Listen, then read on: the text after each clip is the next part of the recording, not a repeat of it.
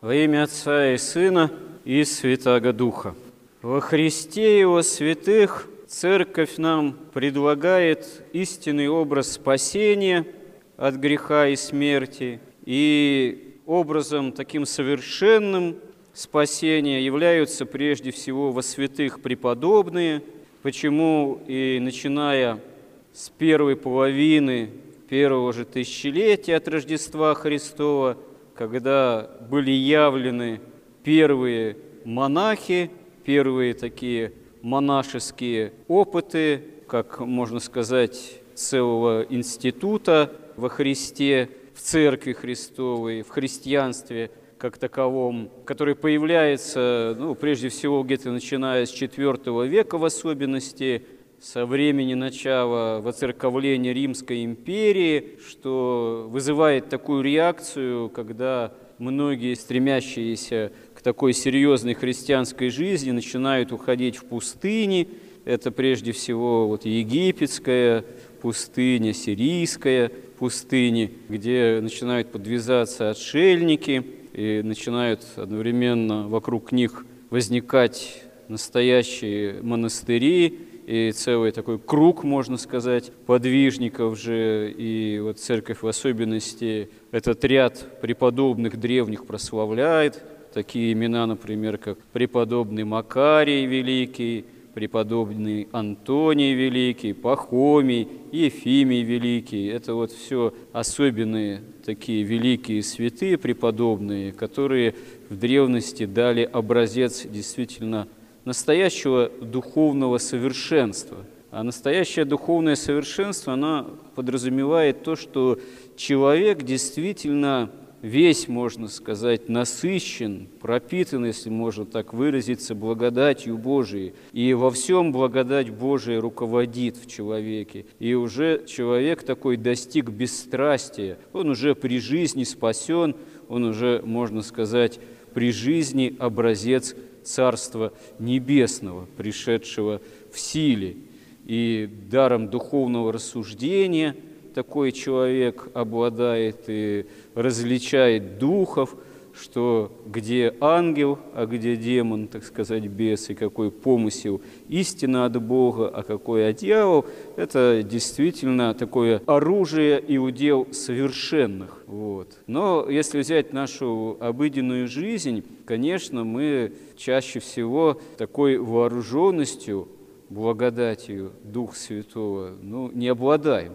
Но, с другой стороны, нужно в своей жизни, нам в обычной, даже обыденной, и то, как мы молимся в храме, и то, каковы мы дома, там, на службе, на работе, с другими людьми, с ближними, стремиться к определенной цельности.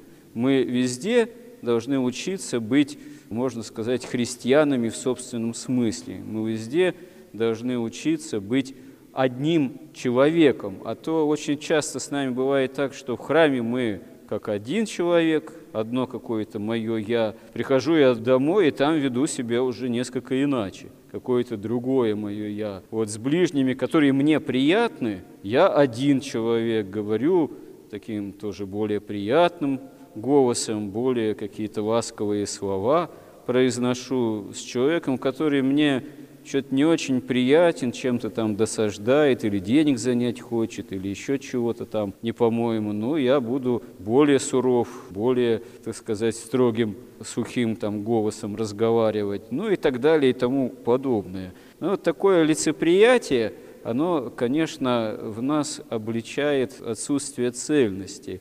А вера в Бога, она подразумевает все-таки истинное знание Бога в принципе и руководство этим. Можно такой пример из нашей истории привести, столетней там с лишним давности. Пример, можно сказать, печальный, когда были споры на Афоне вокруг имени Божьего, которые вызвали такие катастрофические последствия, в общем-то, серьезные преследования ряда монахов вот, со стороны официальных властей, тогдашнего даже синода. Вот, э, имя славцы, которые говорили, что имя Божие есть Бог тоже. Вот, они некоторые вещи формулировали не всегда точно.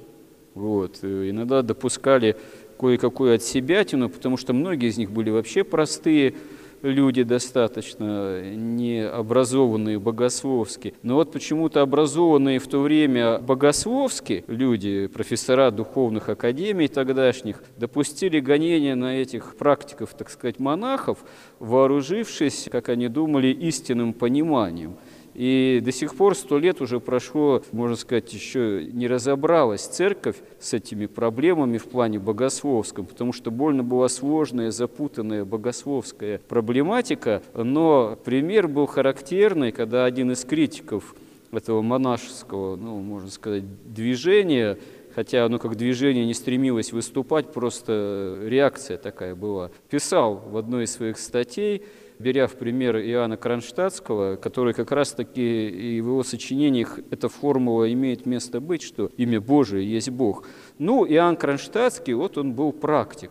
Вот. Он в данном случае не выступал как богослов теоретический. Он был так вот, ему некогда было это все якобы анализировать. Он э, каждый день молился, служил, служил людям, служил литургию. А это его дневники, а не богословские сочинения.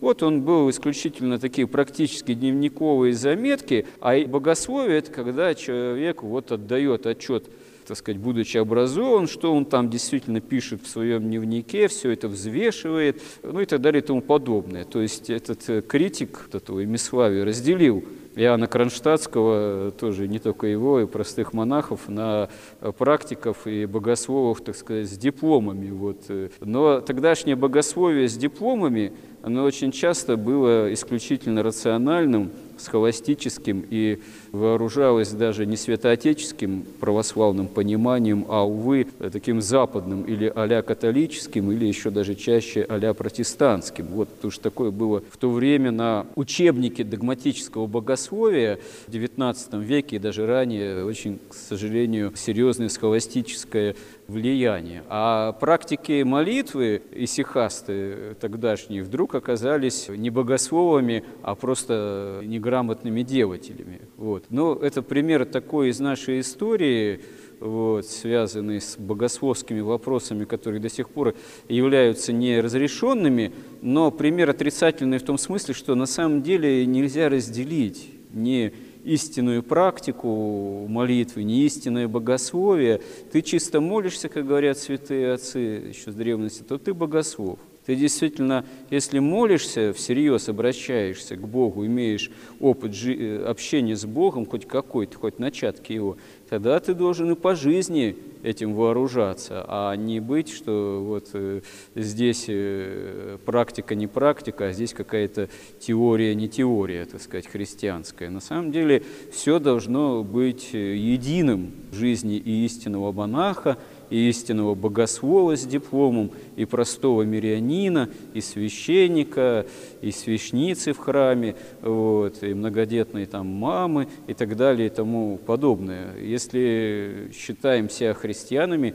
должны учиться быть христианами в любом можно сказать, э, местоположении, в любом пункте, в любом жанре, в любом качестве собственной земной проходящей жизни. Должны учиться быть действительно людьми цельными во Христе и понуждать себя с Божьей помощью поступать по-христиански. А живейший пример нам этого, конечно, дают все святые во Христе, коих в церкви много, вот, и всегда мы можем заручиться их помощью духовной, Господи, истинно. Помоги нам в этом. Аминь.